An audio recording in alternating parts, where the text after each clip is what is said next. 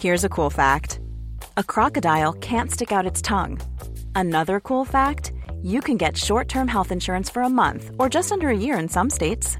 United Healthcare short term insurance plans are designed for people who are between jobs, coming off their parents' plan, or turning a side hustle into a full time gig.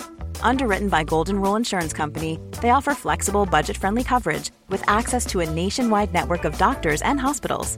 Get more cool facts about United Healthcare short term plans at uh1.com. Hey, I'm Ryan Reynolds. Recently, I asked Mint Mobile's legal team if big wireless companies are allowed to raise prices due to inflation. They said yes. And then when I asked if raising prices technically violates those onerous two year contracts, they said, What the f are you talking about, you insane Hollywood ass? So to recap, we're cutting the price of Mint Unlimited from $30 a month to just $15 a month. Give it a try at mintmobile.com slash switch. $45 upfront for three months plus taxes and fees. Promo for new customers for limited time. Unlimited more than 40 gigabytes per month. Slows. Full terms at mintmobile.com. Burrow's furniture is built for the way you live. From ensuring easy assembly and disassembly to honoring highly requested new colors for their award-winning seating, they always have their customers in mind. Their modular seating is made out of durable materials to last and grow with you. And with Burrow, you always get fast, free shipping. Get up to 60% off during Burrow's Memorial Day sale at burrow.com slash ACAST. That's burrow.com slash ACAST. burrow.com slash ACAST.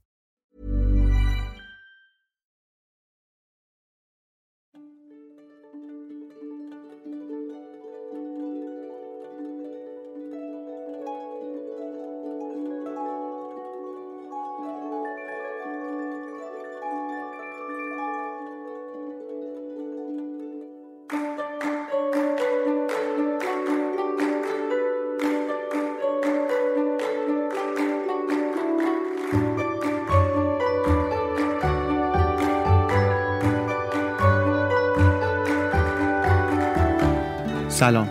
این اپیزود هفتادم پادکست بی پلاسه و در آبان 1400 منتشر میشه. آخر اپیزود به مناسبت این هفتادمین شماره حالا چند کلمه صحبت می‌کنم. اینجا زودتر بریم سراغ خود کتاب.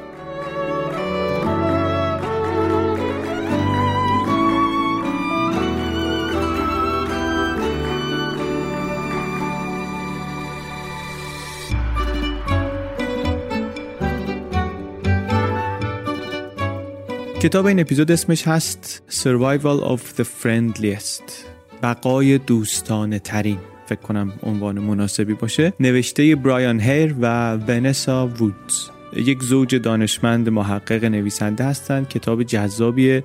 فکر می‌کنم از اون کتابایی که حرف اصلیش تا مدتها رهامون نمی‌کنه. من خودم مطمئنم که بارها بهش برمیگردم. سر می‌زنم اگه یه حرف جالبی تونستم دربارش بزنم و اینا به شما میگم. یا توی وبلاگ بی پلاس می نویسیم یا حالا جای دیگه. ولی برای خودم حداقل برای استفاده شخصی خودم مطمئنم که به این کتاب بعدا زیاد برخواهم گشت. اپیزود هفتاد خلاصه کتاب بقای دوستانه ترین Survival of the Friendliest. درباره داروین و نظریه تکامل. ما اینجا چند بار صحبت کردیم توی اپیزودهای مختلف به بحانه های مختلف. یک اصطلاحی که از همون اول استفاده می‌کردن برای اینکه نظریه داروین رو توضیح بدن بقای اسلح بود بقای سازگارترین بود. Survival of the fittest. یعنی در فرایند تکامل اونی که فیتتره اونی که سازگارتره دووم میاره. خود داروین هم از این اصطلاح خوشش آمد. وقتی که چاپ پنجم کتابش درآمد کتاب در باب منشأ انواع On the Origin of Species خود داروین گفت که این اصطلاح بقای سازگارترین اصطلاح گویاییه Survival of the Fittest. اینو زیاد شنیدیم احتمالا. اما همین اصطلاح که خیلی توضیح دهنده خوبی هم هست یک سری سوء تفاهمم به وجود آورده باعث شده که یه آدمایی اشتباه بفهمن اصلا معنی تکامل رو.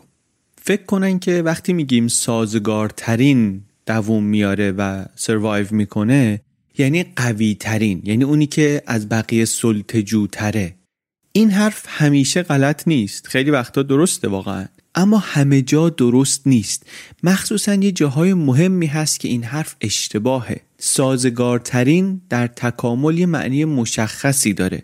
سازگارتر وقتی که میگیم اونیه که ژناشو می‌تونه بیشتر گسترش بده. به هر شکلی به هر روشی. نه لزوما هر کی خشنتره نه لزوما هر کی زورش بیشتره.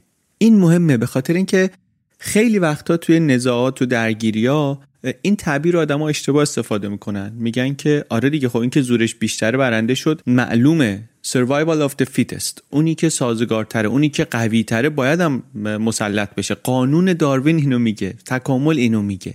این برداشت اشتباهیه. کتابم از همینجا شروع میشه در واقع. میگه سازگاری همیشه دعوا نیست همیشه خشونت و سلطه نیست. حتی توی دنیای حیات وحش هم رقابت و خشونت همش مثبت نیست جنبه منفی هم داره. یه کسی که همیشه در حال رقابته یعنی همیشه در حال استرسه. یعنی آسیب هایی ممکنه بهش برسه. این واضح تر میشه وقتی که برمیکردیم به آدما نگاه می‌کنیم به این نگاه می‌کنیم که چی شد که این گونه اومد و مسلط شد؟ ما هم تکامل پیدا کردیم انقدر در تکاملمون موفق بودیم که کل سیاره رو به تسخیر خودمون در آوردیم چی شده که ما اینطوری سازگار شدیم فیت شدیم؟ کتاب داره میگه ما یک امکانهایی داریم برای اینکه با هم همکاری کنیم. میگه اتفاقا برگ برنده ما در طول تکامل ما همین امکاناتمون بودن. بر همین کتاب میاد خیلی قشنگ این اصطلاح survival of the fittest رو می‌گیره. یک کلمش رو جابجا می‌کنه. survival of the friendliest. friendliest یعنی اونی که دوستانه تره دوستانه ترینه زاویه نگاه کتاب به موضوع در واقع اینه. حرف کلی چیه؟ خیلی ساده و کلی بخوایم بگیم. این فرندلی بودن دوستانه بودن یک جور همکاریه. حالا گاهی عمدیه گاهی غیر عمدیه یه رفتار مثبتی در قبال دیگران. رفتاری که در طبیعت هم کم نیست. یک استراتژی برای بقا این همکاری. گونه های مختلف گاهی با هم همکاری می‌کنن. اعضای یک گونه گاهی با هم همکاری می‌کنن. در بدن ما باکتری های خیلی زیاد و متنوعی هستند که ما اصلا بدون اینا نمی‌تونیم زندگی کنیم. اینا در هضم غذا در ساختن ویتامین ها در خیلی کارهای دیگه به ما کمک می‌کنن. یا در دنیای حیات وحش در طبیعت گل ها رو وقتی نگاه کنیم گل خیلی دیر تکامل پیدا کردن ولی خیلی گسترده شدن. این به خاطر اینه که تونستن با حشره ها یه جور همکاری بکنن. حشره میاد شهد گل رو می‌گیره به جاش گرده گل رو پراکنده می‌کنه می‌بره این طرف و اون طرف. یه همکاری داره بینشون انجام میشه. یا درون گونه ای اگه بخوایم مثال بزنیم مورچه ها مثال خیلی دم دستیش هستن. اعضای یک کلونی یک ابر ارگانیسم درست می‌کنن. گاهی وقتا تا پنجاه میلیون عضو داره. اینا با هم همکاری می‌کنن. نه دقیقا همینطوری که آدما با هم همکاری می‌کنن ولی داریم خیلی ساده و کلی که نگاه می‌کنیم به موضوع این فرندلی بودن یک همچین همکاری رو امکان پذیر می‌کنه. این کتاب هم همینو می‌خواد توضیح بده. اینکه این همکاری چطور در ما شکل گرفته این اصلا از کجا آمده؟ داستان این کتاب اینه. اما قبل از اینکه بریم توش ما گفتیم که ما موفق تر از بقیه بودیم. منظورمون چیه؟ این حرف چیه وقتی میگیم ما موفق تر از بقیه بودیم؟ ما انسان ها یک نیای مشترکی داشتیم یه جد مشترکی داشتیم با شامپانزه ها و بونوبوها. یک جایی بین 6 تا 9 میلیون سال قبل این گونه ای که نهایتا منجر شده به انسان این جدا شد از اون نیای مشترک ما با شامپانزه و بونوبو. اینجا چند تا جینوس مختلف درست شد. یکیش هوموساپین ها بودن که ما شدیم بعدن منتها هوموهای دیگری هم بودن. تعدادشون همزمان با ما بودن. تعدادشون مغزشون به بزرگی مغز ما بوده. حتی بعضیاشون مغزشون از مغز ما بزرگتر بوده. یعنی اینکه ما دووم آوردیم هوموساپین ها دووم آوردن فقط به خاطر مغز بزرگ نیست. نویسنده اصلا میگه شما اگه بخوای برگردی اون موقع و بخوای شرط ببندی که از بین این گونه هایی که وجود داره کدوم دووم میارن معلوم نیست که حتما هوموساپین ها باشن. مثلا هومو ارکتوس میگه در زمان خودش بیشتر سیاره رو گرفته بود. جنگجو هم بودن از آتیش هم استفاده می‌کردن. یا نیاندرتال ها اینا میگه مغزشون یا اندازه ما بود یا حتی بزرگتر از ما بود. بدنشون هم که بزرگتر و قویتر از ما بود. چی شد که ما دووم آوردیم؟ و سیاره زمین رو ما تسخیر کردیم جواب این سوال جواب خیلی سادش پیشرفت تکنولوژیه تکنولوژی ما در مقایسه با گونه های دیگر و در گونه های قبلی خیلی با سرعت بیشتری رشد کرد. نیاندرتال ها هم مثلا نیزه استفاده می‌کردن برای شکار. ولی ابزاری که ما ساختیم که نیزه رو تیر رو با قدرت خیلی بیشتری بندازه مسافت خیلی دورتری بندازه این باعث شد که خب راحتتر و با آسیب و ریسک کمتر بتونیم شکار کنیم. حیوانات بزرگتری بتونیم بزنیم. همه اینا در نهایت تبدیل میشه به اینکه مزیتمون برای تکامل پیدا کردن بیشتر شد. یا همین گسترده شدن و مسافرت کردن هوموساپین ها وقتی که از آفریقا آمدن بیرون خیلی سریع رفتن پراکنده شدن در سرتاسر سر سیاره. حتی رفتن استرالیا. استرالیا رفتن امروز هم کار راحتی نیست. چه تلاشی چه توان فکری لازم بوده که آدم بتونه با تکنولوژی خیلی ابتدایی با اطلاعات خیلی خیلی اندک یک همچین سفری بکنه. وقتی داریم میگیم موفق بودیم داریم درباره یه چنین چیزایی صحبت می‌کنیم. وقتی به عقب نگاه می‌کنیم فقط قصه این نیست که سلاح رشد کرده بهتر شده کیفیتش رفته بالا شرایط زندگی بهتر شده. فقط اینها نیست. از دوره پارین سنگی پسین ما یه شواهدی داریم که می‌تونه نشون بده که شبکه های اجتماعی ما آدم ها هم داشته گسترش پیدا می‌کرده. یعنی آدما داشتن به هم وصل می‌شدن. یعنی چی؟ از چه جور شواهدی به همچین نتیجه می‌رسن؟ مثلا می‌بینن کنار یه اسکلتی وسط یه جایی که به آب هیچ نزدیکی نداره و نداشته صدف تزئین شده هست. صدف یه جایی که آب نیست یه خود عجیبه دیگه. یعنی صدفه از یه جای دیگه آمده اینجا. یعنی یه چیزی که تازه هیچ ارزش کار کرده ای نداشته صدها کیلومتر جابجا شده احتمالا دست به دست شده تا رسیده به اینجا. شاید این حتی یه نشونه باشه از اولین مسیرهای تجاری. وقتی میگیم ما شبکمون رو داشتیم بزرگ می‌کردیم درباره یک چنین چیزی داریم صحبت می‌کنیم. چی باعث شدی همچین روندی شروع بشه؟ طبعا هوش و توانایی ذهنی آدم بود که راه رو برای این باز کرد دیگه. ولی چطوری؟ کجای هوش ما یه همچین چیزی بهمون به داد؟ چیزی که باعث شد ما یک چنین رشد و گسترشی داشته باشیم در حالی که گونه های انسانی دیگه دارن منقرض میشن یک نوع خاصی بود از یه توانایی شناختی خیلی ویژه‌ای. به نام ارتباط مشارکتی یا ارتباط اشتراکی. Cooperative communication. یک نوعی از رفتارهای دوستانه. اینکه ما می‌تونیم با هم کار کنیم. حتی با غریبه ها می‌تونیم کار کنیم. می‌تونیم به کسی که تا حالا ندیدیم اطلاعات بدیم. احساساتمون رو بهش بگیم. می‌تونیم با یه آدمی که با ما غریب است هدف مشترک بسازیم با هم کار کنیم که به اون هدف برسیم. این خیلی نکته مهمیه. این واقعا برگ برنده ما بوده. گونه های نزدیک به ما به این راحتی نمی‌تونن ارتباط برقرار کنن. شامپانزه ها خیلی به ما نزدیکن خیلی باهوشن. ولی تواناییشون برای اینکه رفتاراشون رو با هم هماهنگ کنن برای اینکه نقشای مختلف توضیح کنن بین خودشون برای اینکه تجربه هاشون و ابداهاشون رو به هم منتقل بکنن خیلی کمه. این توانایی که ما نه فقط وقتی بزرگ و بالغ میشیم حتی وقتی نوزادم هستیم داریم. نوزاد انسان قبل از راه رفتن قبل از حرف زدن می‌تونه یه همچین کارهایی بکنه. این اون دروازه که ما رو وارد کرده به شبکه اجتماعی بزرگ داشتن. اون چیزیه که باعث شده ما زبان بتونیم خلق کنیم بتونیم انباشت دانش انباشت تجربه بعدا فرهنگ بعدا تکنولوژی یه همچین چیزایی داشته باشیم. بدون تراکم جمعیت بدون اینکه آدما یه جایی جمع بشن و با هم ارتباط داشته باشن تکنولوژی هم نمی‌تونه رشد کنه. دیدن گاهی که یک گروه جمعیتی که میاد جدا میشه از اقوام نزدیکش بعد بعد از چند سال چند دهه میرن نگاه می‌کنن می‌بینن تکنولوژی اون قوم و قبیله رشد که نکرده هیچی عقبم رفته. یعنی ما ارتباط مشارکتی با هم داشتنمونه که باعث میشه تکنولوژیمون هم رشد کنه. راز ما اینجاست. راز بزرگ شدن جمعیتمون همین همکاری دوستانه بودنه کلید ای که داریم دربارش صحبت می‌کنیم پس چیه؟ ارتباط مشارکتی. کوپراتیو کامیونیکیشن این توانایی ارتباط برقرار کردن وقتی می‌خوان اندازه بگیرن یه چیزی استفاده می‌کنن دانشمندا به نام Theory of Mind نظریه ذهن. نظریه ذهن یک قابلیت ذهنیه. اینکه من بتونم حدس بزنم که تو ذهن تو چی میگذره. یعنی من تو ذهن خودم یک تصویری می‌سازم از ذهن شما. مثلا مثلا ما نشستیم شما با انگشت اشاره می‌کنی به یک چیزی ها؟ این فهمیدن این که من بفهمم تو واقعا منظور چیه خیلی کار پیچیده ایه من دارم میگم اگه اونجایی رو که من دارم اشاره می‌کنم نگاه کنی می‌فهمی منظورم چیه. منتها خب همیشه انقدر سرراست نیست دیگه. این می‌تونه خیلی پیچیده باشه فهمیدنش. فکر کن مثلا نشستیم تو اتاق من به کله خودم اشاره می‌کنم. این چه معنیایی می‌تونه داشته باشه؟ ممکنه که من دارم به خودم اشاره می‌کنم به شخص خودم. دارم به شما یه چیزی میگم درباره خودم.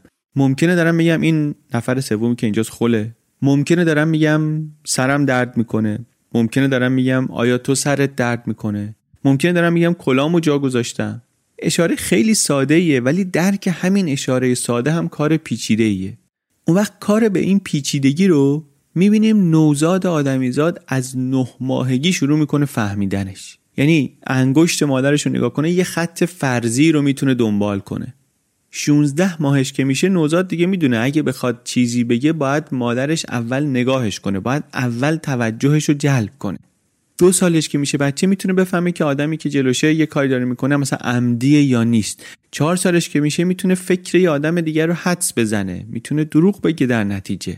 اینا رو اگه مشاهده کرده باشیم در نوزاد این طرف و اون طرف خودمون واقعا شگفتانگیزه. واقعا شگفتانگیزه که چطوری و چقدر سریع اینا رو یاد می‌گیرن. بعد حالا جلوتر که میایم چیزای پیچیده‌تر هم یاد می‌گیریم. من به عنوان یک انسان می‌تونم حدس بزنم که تو حدس می‌زنی که در ذهن اون نفر سوم چی داره میگذره. کجا این کارو می‌کنیم؟ وقتی داریم داستان می‌خونیم وقتی داریم سریال می‌بینیم ما با نگاه کردن رفتار با گرفتن یه نشانه هایی حدس می‌زنیم که اون آدمه داره حدس می‌زنه که تو ذهن اون یکی دیگه چیه. اساس ارتباط برقرار کردن و همکاری کردن ما با همدیگه با این توانایی ذهنی که ممکن میشه. این نظریه ذهن برای همینه که تقریبا برای حل هر مسئله که باهاش روبرو میشیم این نظریه ذهن نقش کلیدی داره. و البته همیشه هم خوش نمیگذره همیشه هم قشنگ نیست که بدونیم تو ذهن یکی دیگه چی میگذره. چون همینه که باعث میشه بفهمیم که اما متنفره همینه که باعث میشه فکر کنیم یکی قصد داره به ما آسیب بزنه. چیزی که خیانت رو تلخ می‌کنه همینه می‌تونی بشینی صدها بار هزار بار خاطره ها رو مرور کنی هی تصور کنی که اون لحظه در ذهن اون آدم چی میگذشت که باعث شد چنین رفتاری بکنه. ولی همه همه اینا رو اگه برگردیم ببینیم نقطه شروعش کجاست همون اشاره کردنه. ساده ترین شکل بروز اون نظریه ذهنه بعد نکته اینه وقتی به شامپانزه ها نگاه می‌کنیم می‌بینیم اونا هم می‌تونن با هم همکاری کنن. یه مقداری. می‌تونن هم با هم ارتباط برقرار کنن تا یه جایی. ولی انگار هر دوتا کار رو با هم نمی‌تونن بکنن. این خیلی جالبه. کتاب اینو با آزمایش های مختلف نشون میده. واقعا برای فهمیدنش جالبه. ما ولی نتیجهش رو می‌خوایم که وقتی به شامپانزه ها نگاه می‌کنیم می‌بینیم که اونا هم تا یک اندازه محدودی این نظریه ذهن رو دارن.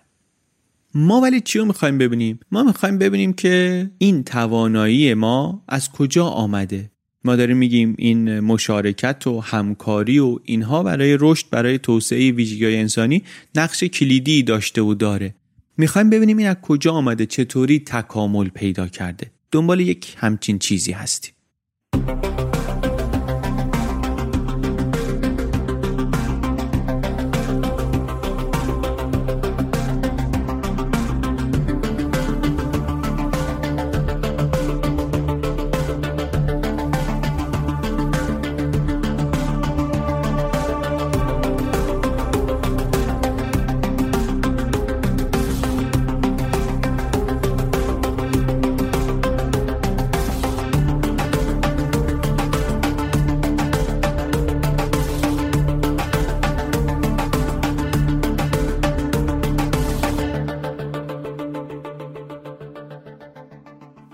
نویسنده میگه من دنبال این بودم که ببینم این توانایی ما از کجا آمده داشتم با استاد راهنمام صحبت می‌کردم. گفتم که ببین سگ منم این کارا رو می‌تونه بکنه. یعنی اشاره رو معنی اشاره رو می‌فهمه. اونم میگه یه پوزخندی زد گفت آره هر کی بپرسی میگه سگ من انقدر باهوش انتگرال دوگانه می‌گیره. و حرفش هم البته غلط نبود. بالاخره شامپانزه نمی‌تونه این کارو بکنه اشاره نمی‌تونه بفهمه. پس چطوریه که سگ بتونه بفهمه؟ بعد نویسنده میگه من فکرم رفت اینجا که ما وقتی درباره این چیزها تحقیق می‌کنیم عموما حواسمون به پریمیت هاست به نخستی هاست. اینایی که به ما نزدیکتر هم هستند و خب کار منطقی هم هست. بعد میگه من رفتم از سگم فیلم گرفتم. از بازیایی که با سگم می‌کنم فیلم گرفتم مفصل آوردم به استادم نشون دادم. مثلا من سه تا توپ پرت می‌کردم در سه تا جهت مختلف این می‌رفت اولی رو می آورد بعد من با انگشتم جهت توپ بعدی رو نشون می‌دادم می‌رفت دومی رو می آورد بعد سومی رو نشون می‌دادم می‌رفت می آورد یا مثلا حتی یه توپ مینداختم بعد باز دوباره جاهای دیگه اشاره می‌کردم. می‌رفت اون جایی که من گفتم ولی خب چیزی پیدا نمی‌کرد.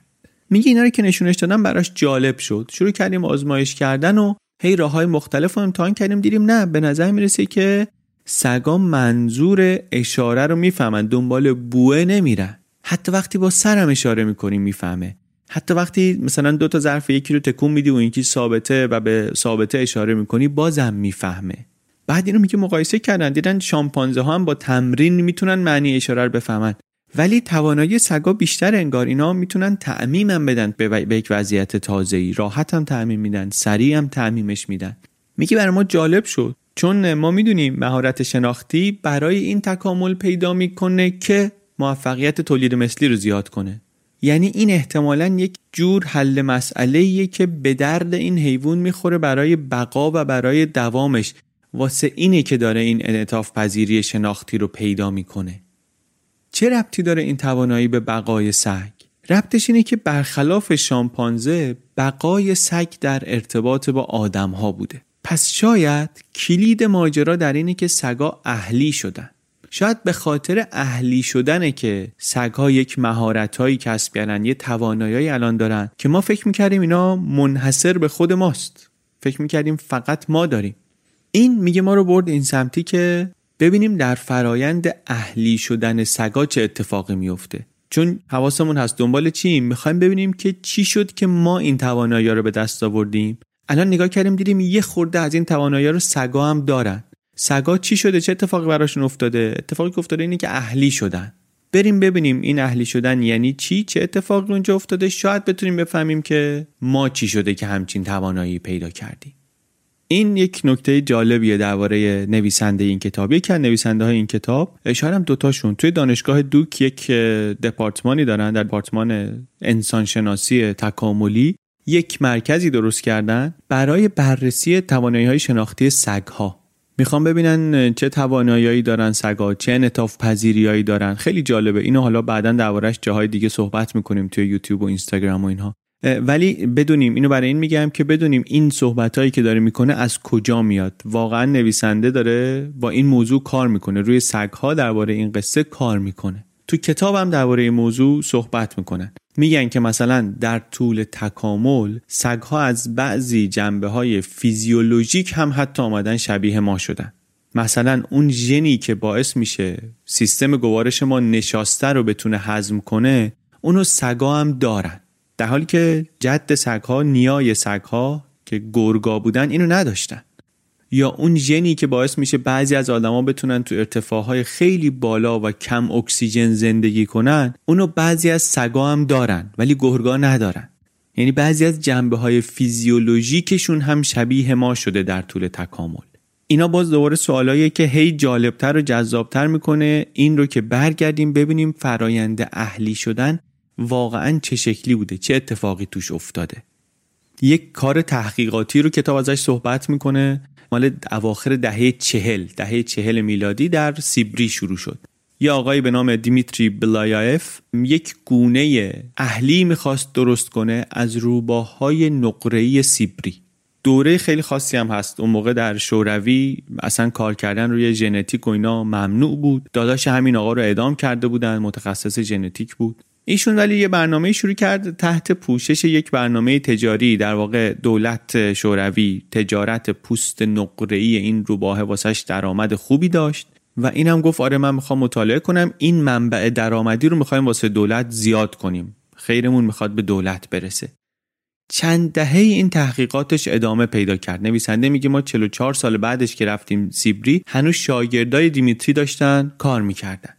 کارش هم می بود این آقای دیمیتری. آمد یه گروهی از روباها رو گرفت اینا رو دو دسته کرد. یه دسته رو رها کرد به حال خودشون که غذا بخورن و تولید مثل کنن و اینا.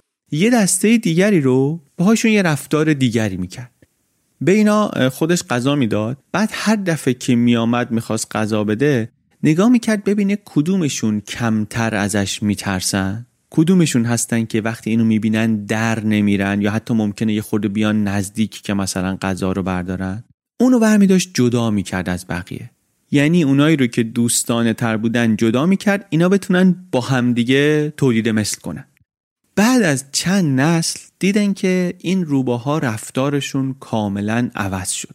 اینا دیگه روباهایی بودن که خیلی راحت نزدیک می شدن به آدما و غذا می گرفتن و از اون مهمتر مثل سگا که گفتیم معنی اشاره رو میفهمیدن معنی نیت آدما رو می‌فهمن گاهی. اینا هم از اون توانایی به دست آورده بودن. بعد تازه فقط همین نبود. تغییرهای دیگه هم کرده بودن. گوشاشون هم آویزون شده بود. دومشون هم مثل دوم سگ تابدار شده بود. پوستشون هم دیگه نقره خالص نبود. گاهی خالخالی سیاسفیدی داشت گاهی یه ستاره رو پیشونیشون میآمد. جمجمه هاشون کوچیک شده بود پوزه هاشون کوتاه شده بود دندوناشون کوچیکتر شده بود. مثل سگا پارس می‌کردن. دوره تولید مثلشون کوتاه شده بود یعنی بیشتر و سریعتر تولید مثل می‌کردن. کلا شباهتشون به سگها بیشتر شده بود تا به گرگ ها مثلا. سطح هورمونای استرس و استرابشون آمده بود پایینتر. سطح هورمونای سروتونینشون رفته بود بالاتر. سروتونین همونی که گاهی بهش میگن هورمون عشق دیگه. مرتبطش می‌کنن با کم شدن رفتارهای خشن میل به ارتباط برقرار کردن. حواس اون هست چی داریم میگیم دیگه؟ تنها خصلتی که دیمیتری و همکاراش اومده بودن بر اساس اون داشتن این روباها رو جدا می‌کردن برای تولید مثل این بود که اینا از آدما نترسن دوستانه تر باشن. وقتی اینها رو با این تفاوت جدا کردن همه این تغییرات دیگه دنبالش اومد.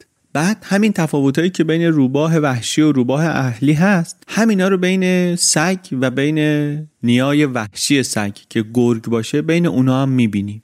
اصلا بجز این هر حیوانی که ما اهلی کردیم تا یه حدی همین تغییرات توش هست. مغزش خود کوچیک شده پوزه و دندونش کوچیک شده چرخه تولید مثلش سریع شده رنگ پوست و موش یه مقدار تغییر کرده و البته ترس از آدمش هم از بین رفته که خب همون هدف اهلی کردن بوده.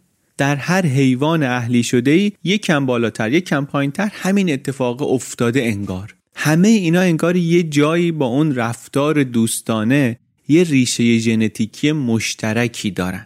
این خیلی جالبه. ولی ما دنبال این نبودیم. ما دنبال این بودیم که ببینیم آیا اون توانایی ذهنی توانایی شناختی نظریه ذهنی اونم که تو سگانشونشون می‌بینیم و ما خودمون دیگه خیلی توپشو داریم آیا اونم یکی از همین عوارض جانبی اهلی شدن و دوستانه بودنه یا نه؟ چیز اصلی که ما دنبالشیم اینه. پس چی گفتیم؟ گفتیم که بر اساس دوستانه تر بودن انتخاب می‌کنن ولی بعدا که میان آزمایش می‌کنن می‌بینن که ارتباط های اشتراکیشون هم اینا قوی تره. مثل سگا اینا هم مثلا این روباها هم وقتی که اهلی شدن می‌تونن اشاره آدم رو تشخیص بدن در حالی که برای این ویژگی انتخاب نشدن. چند تا چیزی رو که تا اون موقع باور داشتن بهش این آزمایش ها عوض کرد. اولا که این توانایی شناختی به نظر می رسید تصادفی بوده که درست شده. یعنی عوارض جانبی تغییرات دیگه بوده. نکته دیگه این که این تغییرات به نظر می‌رسه مستقل از هم نیستن. اینکه می‌گفتن جسه حیوان کوچیک میشه مغزش کوچیک میشه پوستش خال خالی میشه این تغییراتو می‌کنه اینا توضیح های جداگانه نداره. اینا انگار با هم مرتبطن و وصل میشه ریشهشون به همون دوستانه بودن. چیزی که امروز دانشمندا دنبالشن اینه که دقیقا بفهمن کدوم ژنه یا کدوم ژنها هستن که درگیرن با این تغییرات. این سوالیه که دارن روش کار می‌کنن تا جایش رو هم رفتن ولی کار هنوز تمام نشده.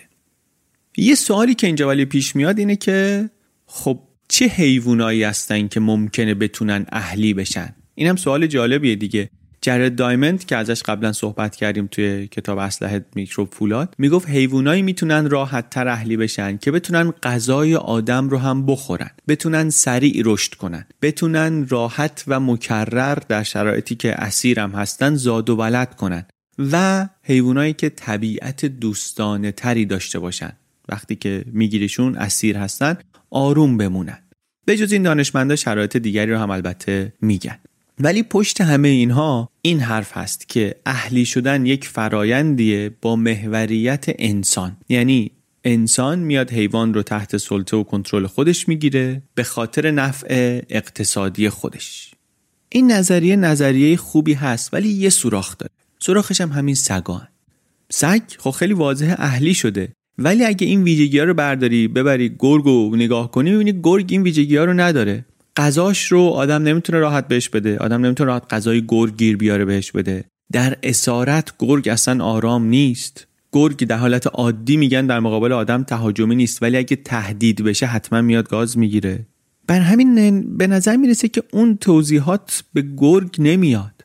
ما معمولا تصور می‌کنیم که اهلی شدن اینطوریه که چند هزار سال پیش آدما چند تا طول گرگ رو برداشتن بردن پیش خودشون بزرگ کردن. و به تدریج اینا تبدیل شدن به اون چیزی که ما امروز به عنوان سگ می‌بینیم. ولی این امکان پذیر نیست. اصلا شرایط زندگی شکارچی گردآورنده ها جایی نداشته که گرگ بخوان توش اهلی کنن. گرگا به نظر می‌رسه خودشون به تدریج خودشون رو اهلی کردن. یعنی به تدریج یه گرگ هایی که کمتر از آدما میترسیدن آمدن نزدیکتر شدن به محل زندگی آدما. این باعث شده غذای راحت تر پیدا کنن. این شده مزیت تکاملیشون و این روند تغییر رو راه انداخته به سمت دوستانه تر شدنشون. این خیلی جالبه. به خاطر اینکه اگر واقعا سلف دامستیکیشن اتفاق افتاده باشه خود اهلی سازی اتفاق افتاده باشه در گرگا بدون اراده و بدون دخالت انسان اون وقت سوال پیش میاد که حیوانای دیگه هم ممکنه اینطوری بدون دخالت انسان اهلی شده باشن یا بشن؟ یا اصلا یه, یه درجه بالاتر نگاه کنیم سوالو. ممکنه ما آدما هم خودمون شبیه همین فرایند رو طی کرده باشیم؟ یعنی خودمون خودمون رو اهلی کرده باشیم؟ خیلی سوال جالبی شد دیگه. این سوال رو که بخوایم جواب بدیم دوباره باید برگردیم به دنیای حیوونا. ما بین اقوام تکاملی نزدیکمون خیلی توجه کردیم به شامپانزه ها ولی یک گروه دیگری هم هستن که به ما خیلی نزدیکن شاید حتی نزدیکتر هم باشن. ولی ما کمتر میشناسیمشون. بونوبوها.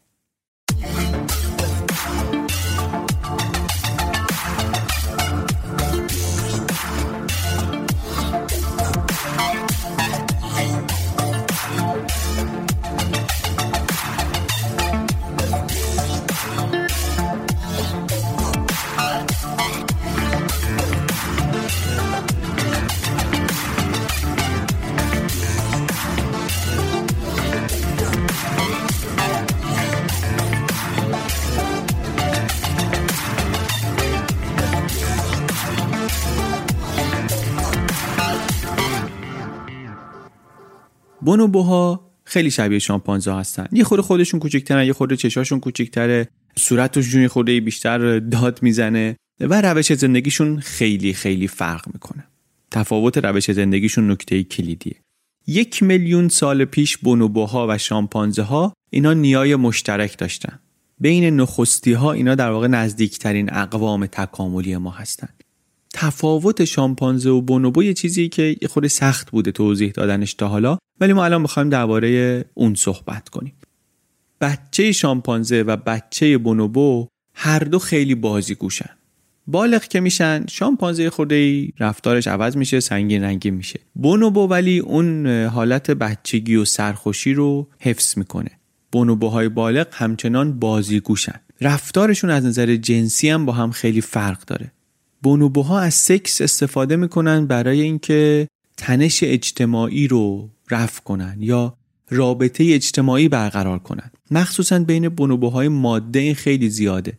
دعوا می‌کنن کدورتی پیش میاد اعضای جنسی همدیگر رو نوازش می‌کنن که مثلا رفع کدورت بشه.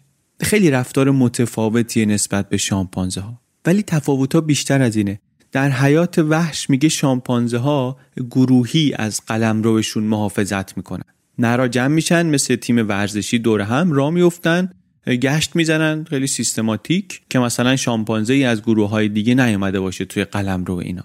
اگه ببینن یکی اومده درگیر میشن. حتی یه جایی خارج از کتاب این مثال. یه جایی میگه یه گروه از این شامپانزه ها رفتن سیستماتیک همه نرای یه گروه دیگر رو گرفتن شکار کردن و ماده هاشون آوردن تو گروه خودشون و قلمروشون رو گرفتن. کاری که کردن طبق تعریف سازمان ملل مستاق نسل کشیه این رفتار رفتار شامپانزه هاست. نرهاشون یه ساختار سلسله مراتبی دارن ماده هاشون هم دارن. معلومه که کی کجا می‌تونه بشینه کی از کدوم شاخه میوه میچینه. مادهشون وقتی که بالغ میشه از گروه میره بیرون وارد یه گروه دیگه میشه. بعد تو اون گروه جدید که می‌خواد بره همیشه یه سختی و خشونتی داره با ماده های اون گروه جدید. کلا بین شامپانزه ها درگیری و آسیب اجتماعی زیاده. خشونت زیاده سلطه زیاده و در واقع یک تعادلی هست دیگه یک تعادل شکننده هست بین هزینه فایده خشونت. این تعادل اگه به هم بخوره دیگه میگن خشونت مثلا به صرفه نیست. دوستانه بودن استراتژی بهتری میشه و موفق تری میشه. این ولی قصه شامپانزه هاست. بونوبوها چی؟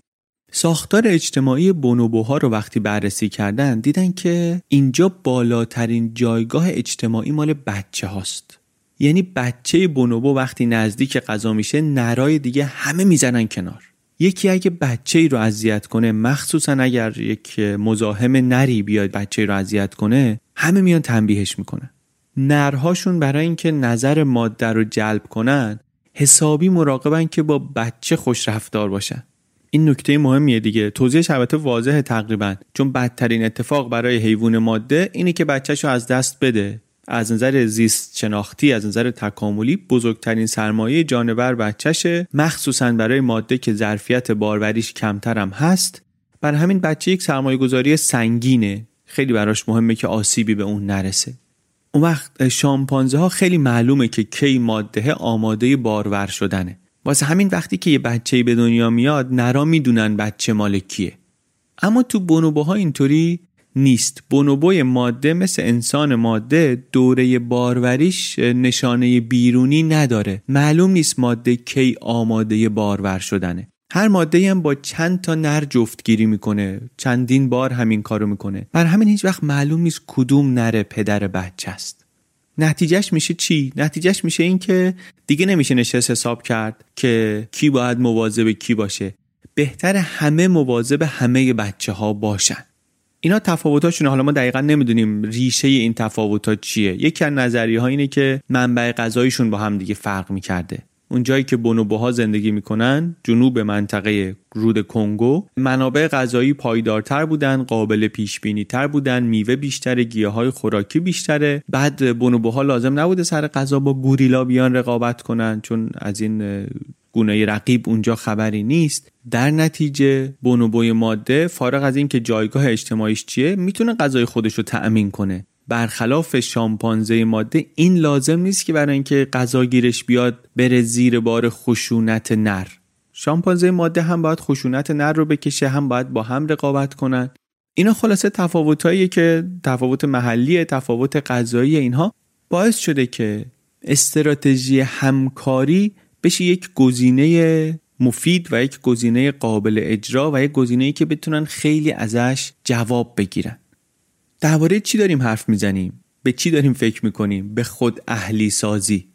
یادمونم هست که گرگا برای اینکه بیان از منابع غذایی کنار آدما بخورن استفاده کنن دوستانه تر کرده بودن خودشونو. این شده بود براشون یک فشار انتخابی و خودشون خودشونو اهلی کردن یه گروهی از گرگا و شدن سگها. و بعد دیدیم که این باعث یک تغییرات رفتاری و تغییرات ظاهری و حتی تغییرات شناختی شد. حالا می‌خوایم ببینیم آیا همین اتفاق تو بونوبوها هم افتاده؟ اگه افتاده باشه بونوبوها باید در مقایسه با شامپانزه ها همکاریشون با هم بیشتر باشه. باید از نظر فیزیولوژیک یک مکانیزمایی داشته باشن که جلوی خشونت رو بگیره. مثل همونی که تو گرگا گفتیم سر کوچکتر دندون کوچکتر و اینها. و باید تو سیستم شناختی خودش هم این تفاوت خودش رو نشون بده. مثل سگا مثلا قابلیت ارتباط اشتراکی بیشتری پیدا کرده باشن کتاب میاد تک تک این پیش ها رو دونه دونه بررسی می‌کنه فرایندش رو هم توضیح میده. ما این کارو نمی‌رسیم بکنیم. خیلی خلاصه فقط نتایجش رو میگیم. ولی واقعا خوندنش هم خیلی جذابه. مخصوصا به خاطر اینکه خیلی واضح خیلی واضح و آشکار این کتاب روش علمی رو توضیح میده. بدون اینکه بره پای تخته شروع کنه که یک دو سه چهار فرایند روش علمی این است با خوندن قصه ای که داره تعریف می‌کنه می‌تونیم ببینیم که آها یک مشاهده انجام میشه بر اساس مشاهده یک نظریه طرح میشه بعد نظریه میگه اگر اینطوری باشه پس اونطوری میشه. بعد میاد یه پیش بینیایی می‌کنه یعنی بعد محقق میره ببینه که اون پیش بینی هایی که نظریش کرده درست هست یا نیست. این چرخه کامل تحقیق علمی رو قشنگ توی این کتاب می‌تونیم مشاهده کنیم ببینیم و برامون جا بیفته. این یک امتیاز جانبی این کتاب جذابه. برگردیم به نتایج.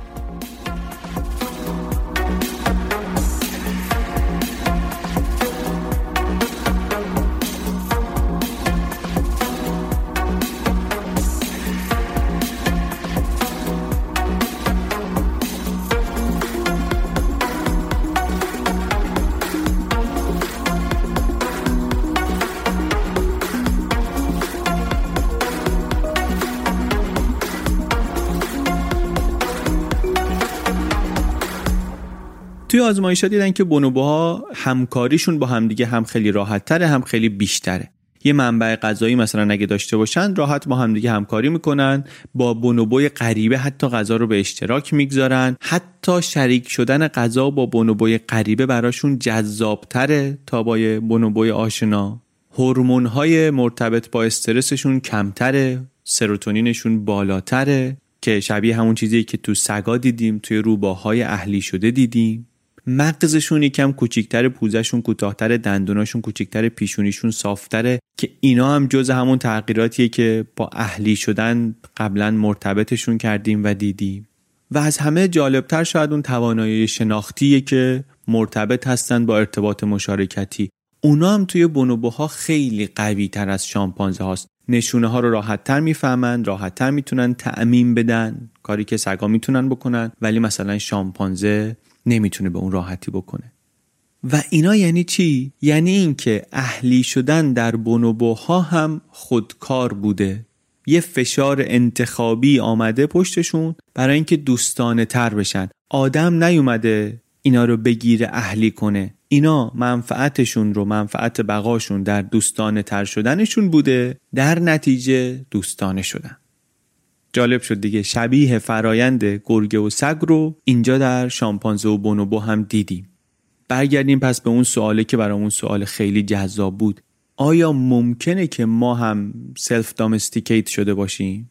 با توی یه فرایند مشابهی خیلی طبیعی ما هم خودمون خودمون رو اهلی کرده باشیم؟ سوال این بود که چطوریه که ما می‌تونیم با هم همکاری کنیم؟ این توانایی از کجا آمده؟ دیدیم این از توانایی شناختیمون آمده مثل نظریه ذهن.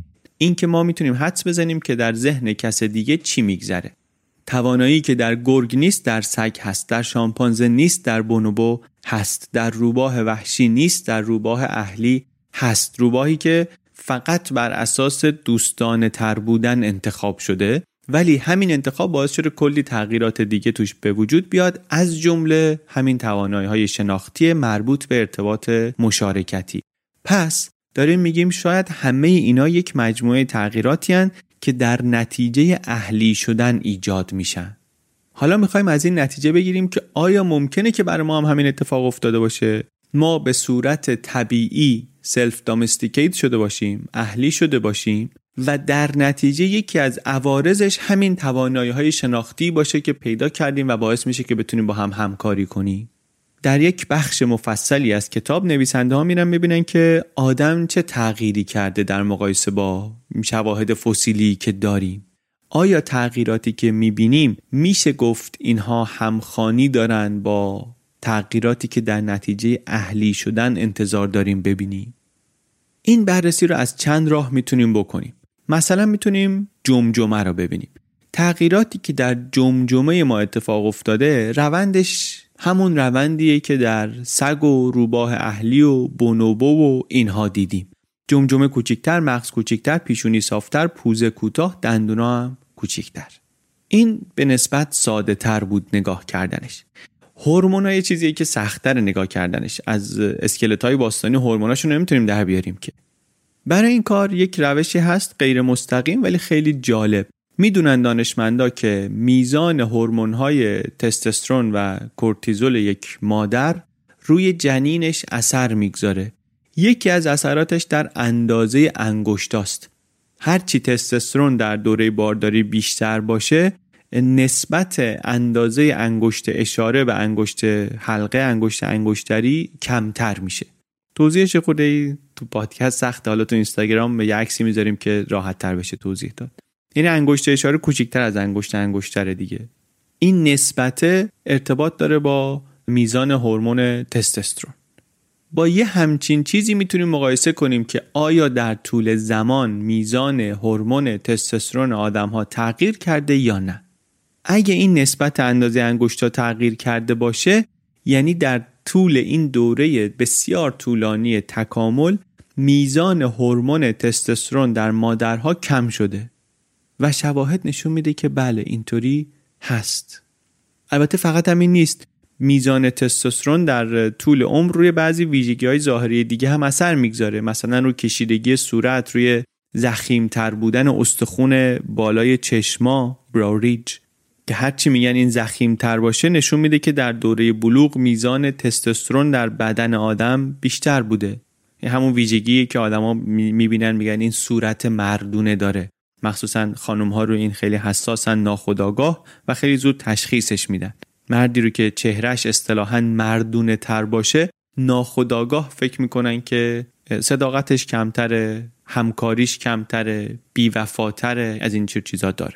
از اون طرف سروتونین وقتی که زیادتر باشه جمجمه گردتر میشه کرویتر میشه.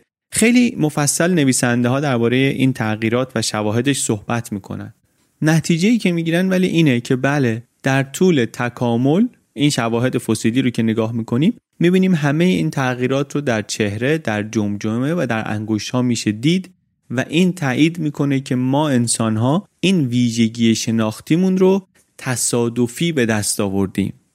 این که ما می‌تونیم با هم همکاری کنیم این بر اثر یک توانایی شناختیه که اون توانایی شناختی تصادفی به وجود آمده مثل سگای اهلی شده مثل بنو اهلی شده مثل روباهای وحشی اهلی شده. ما هم توی این فرایند اهلی شدن یکی از اتفاقاتی که برامون افتاده این بوده که این توانایی شناختیمون درست شده یا توسعه پیدا کرده.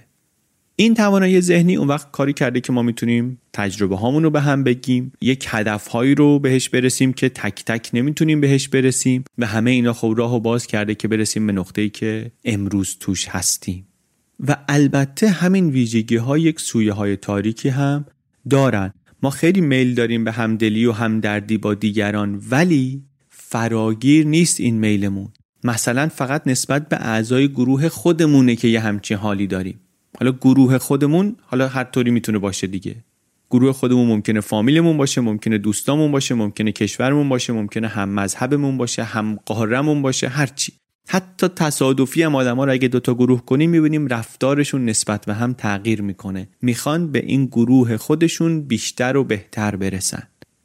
آزمایش های خیلی معروفی کردن اینو احتمالا خیلی رو شنیدین. یه دونش هست مثلا میگن اگه آدم مجبور باشه انتخاب کنه که یه نفر رو بکشه یا چند نفر رو نجات بده. مثلا یه قطاری از مسیر خارج شده شما باید تصمیم بگیری که بفرستی اون طرفی که چند نفر هستن یا بفرستی اون طرفی که یه نفر هستن. توش خب نتایج جالبی هست دیگه. یه باری که این آزمایش انجام می‌دادن در هلند اسم گذاشته بودن رو آدما.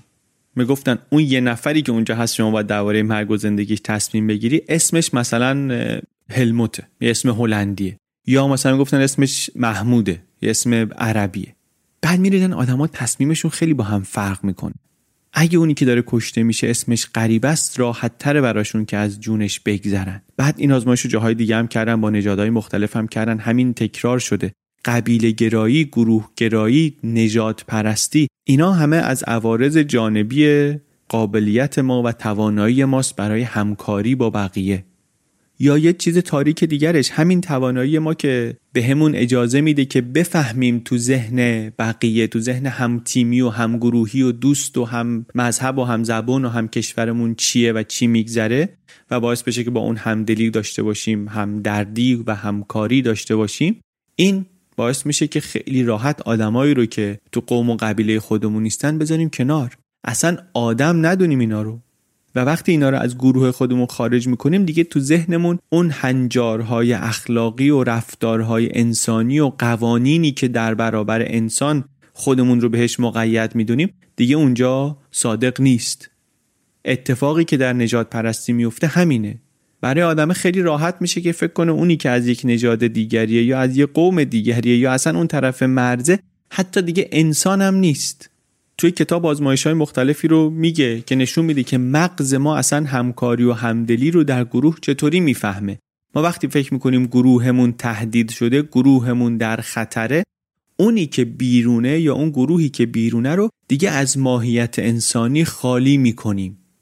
این همون کاریه که نازی ها کردن در برابر یهودی ها این همون کاریه که ژاپنیا کردن در نانکینگ در برابر چینی ها اینا نمونه هایی که تو بی پلاس صحبت کردیم کلی نمونه دیگه هم هست که صحبت ازش نکردیم. کاری که سفید پوستا کردن در جریان بردهداری با سیاه پوستا و نمونه های متاسفانه پرشمار دیگه.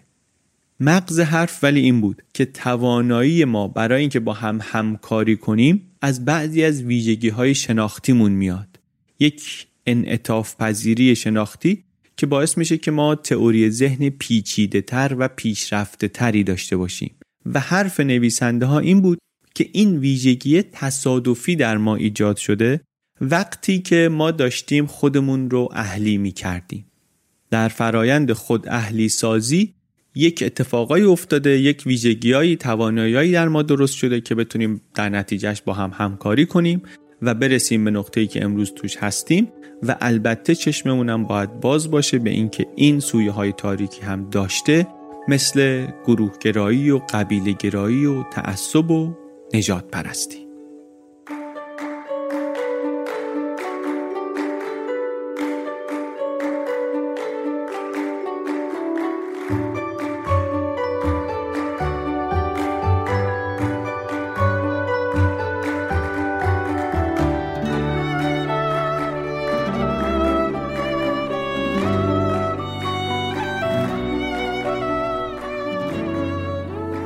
چیزی که شنیدیم اپیزود هفتادم پادکست بی پلاس بود. این اپیزود خلاصه کتاب Survival of the Friendliest بود نوشته زوج محقق و نویسنده استرالیایی ونسا وودز و برایان هیر. این اپیزود رو من علی بندری به کمک عباس سیدین و امید صدیق فرد درست کردیم. موسیقی این اپیزود هم کار پیمان عربزاد است. این هفتادمین اپیزود بی پلاس بود یعنی ما تا حالا درباره هفتاد تا کتاب اینجا صحبت کردیم. خیلی به نظرم عدد بزرگیه. برای خود ما این فرصت خیلی خیلی خوبی بود که بیشتر کتاب بخونیم که از بینشون اینا حالا انتخاب کنیم. بهتر کتاب بخونیم که بتونیم مغزش رو حرف اصلی نویسنده کتاب رو در بیاریم و برای شما هم بگیم. و واقعا اینکه این فرصت رو داریم به خاطر شماست. امسال تا حالا 1320 نفر پشتیبان مالی پادکست شدن. برای بعضی این عدد عدد بزرگی نیست و مثلا فکر کنه شاید آدم نباید بگه ولی دونه دونش برای من خیلی خیلی افتخارآمیزه. پشتیبانی مالی رو ما همیشه گفتیم که کاملا اختیاریه ولی این رو هم همیشه گفتیم که نقشش در این که ما بتونیم کارمون رو ادامه بدیم و گسترش بدیم خیلی مهمه خیلی زیاده. امیدوارم که تک تک این 1320 نفر و همه کسایی که سالهای گذشته پشتیبان بی پلاس شدن خوشحال باشن اونا مفتخر باشن. از اینکه رسیدیم به اپیزود 70 ما سعیمون رو می‌کنیم که مثل این سه چهار سال گذشته همیشه سر وقت بدون تأخیر با کمترین اشتباه کارمون رو بکنیم و پادکستمون رو بسازیم. کارمون البته الان دیگه محدود به پادکست نیست. می‌دونین توی سایت بی پلاس مرتب داریم می‌نویسیم. خبرنامه منظمی داریم. توش یه مقدار عمیقتر برای کسایی که اهل خون خوندن هستن میریم تحقیق می‌کنیم درباره حرفایی که اینجا می‌زنیم. اونجا چیز می‌نویسیم میفرستیم توی ایمیل آدمایی که دوست دارن بخونن. اینستاگرام داریم که مثلا کمک می‌کنه یه وقتایی که فقط می‌خوایم سرگرم بشیم. رفتیم توی یه اپلیکیشنی واسه چند دقیقه که فقط وقت بگذرونیم. باز اونجا هم فرصتشو داشته باشیم که یه چیزی یاد بگیریم یه چیزی رو که شنیدیم یاد گرفتیم یادآوری کنیم. اخیرا یوتیوب داریم که مفصلتر تصویری سعی می‌کنیم جذاب. تو چه چیزایی بگیم که اینجا نگفتیم اینجا اصلا نمیگیم تو موضوعات کاریمون نیست. یه کنجکاوی های تازه تاریخی تاریخ اروپا تاریخ ایران. اینجا هم که حالا همچنان مشغولیم به همین کتاب های غیر داستانی که هیچ هم ازش سیر نمیشیم. هرچی بیشتر میگردیم بیشتر کتاب هست انتخاب سختتر میشه برامون. می‌دونیم که همه کتابا رو همه نمیپسندن ولی آگاهانه انتخاب کردیم از همون اول که کتابهایی رو کار کنیم که خودمون میپسندیم خودمون دوست داریم. و فکر می‌کنیم که بهترین راه برای اینکه کارمون مؤثر و صادقانه و با دوام باشه همینه. که طبق سلیقه خودمون کتاب بخونیم و کتاب انتخاب کنیم.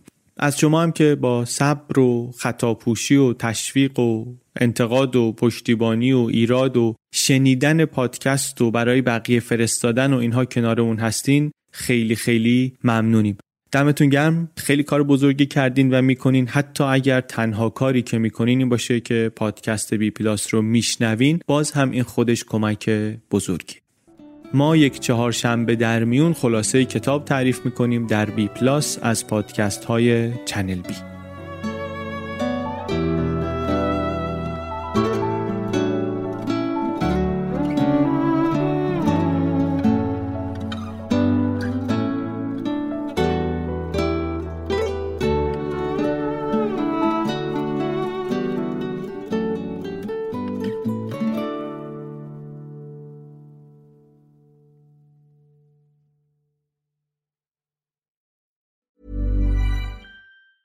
Hey, it's Danny Pellegrino from Everything Iconic.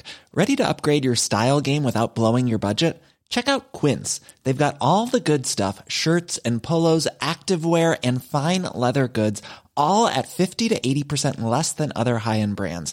And the best part? They're all about safe, ethical, and responsible manufacturing. Get that luxury vibe without the luxury price tag. Hit up quince.com slash upgrade for free shipping and 365 day returns on your next order. That's quince.com slash upgrade.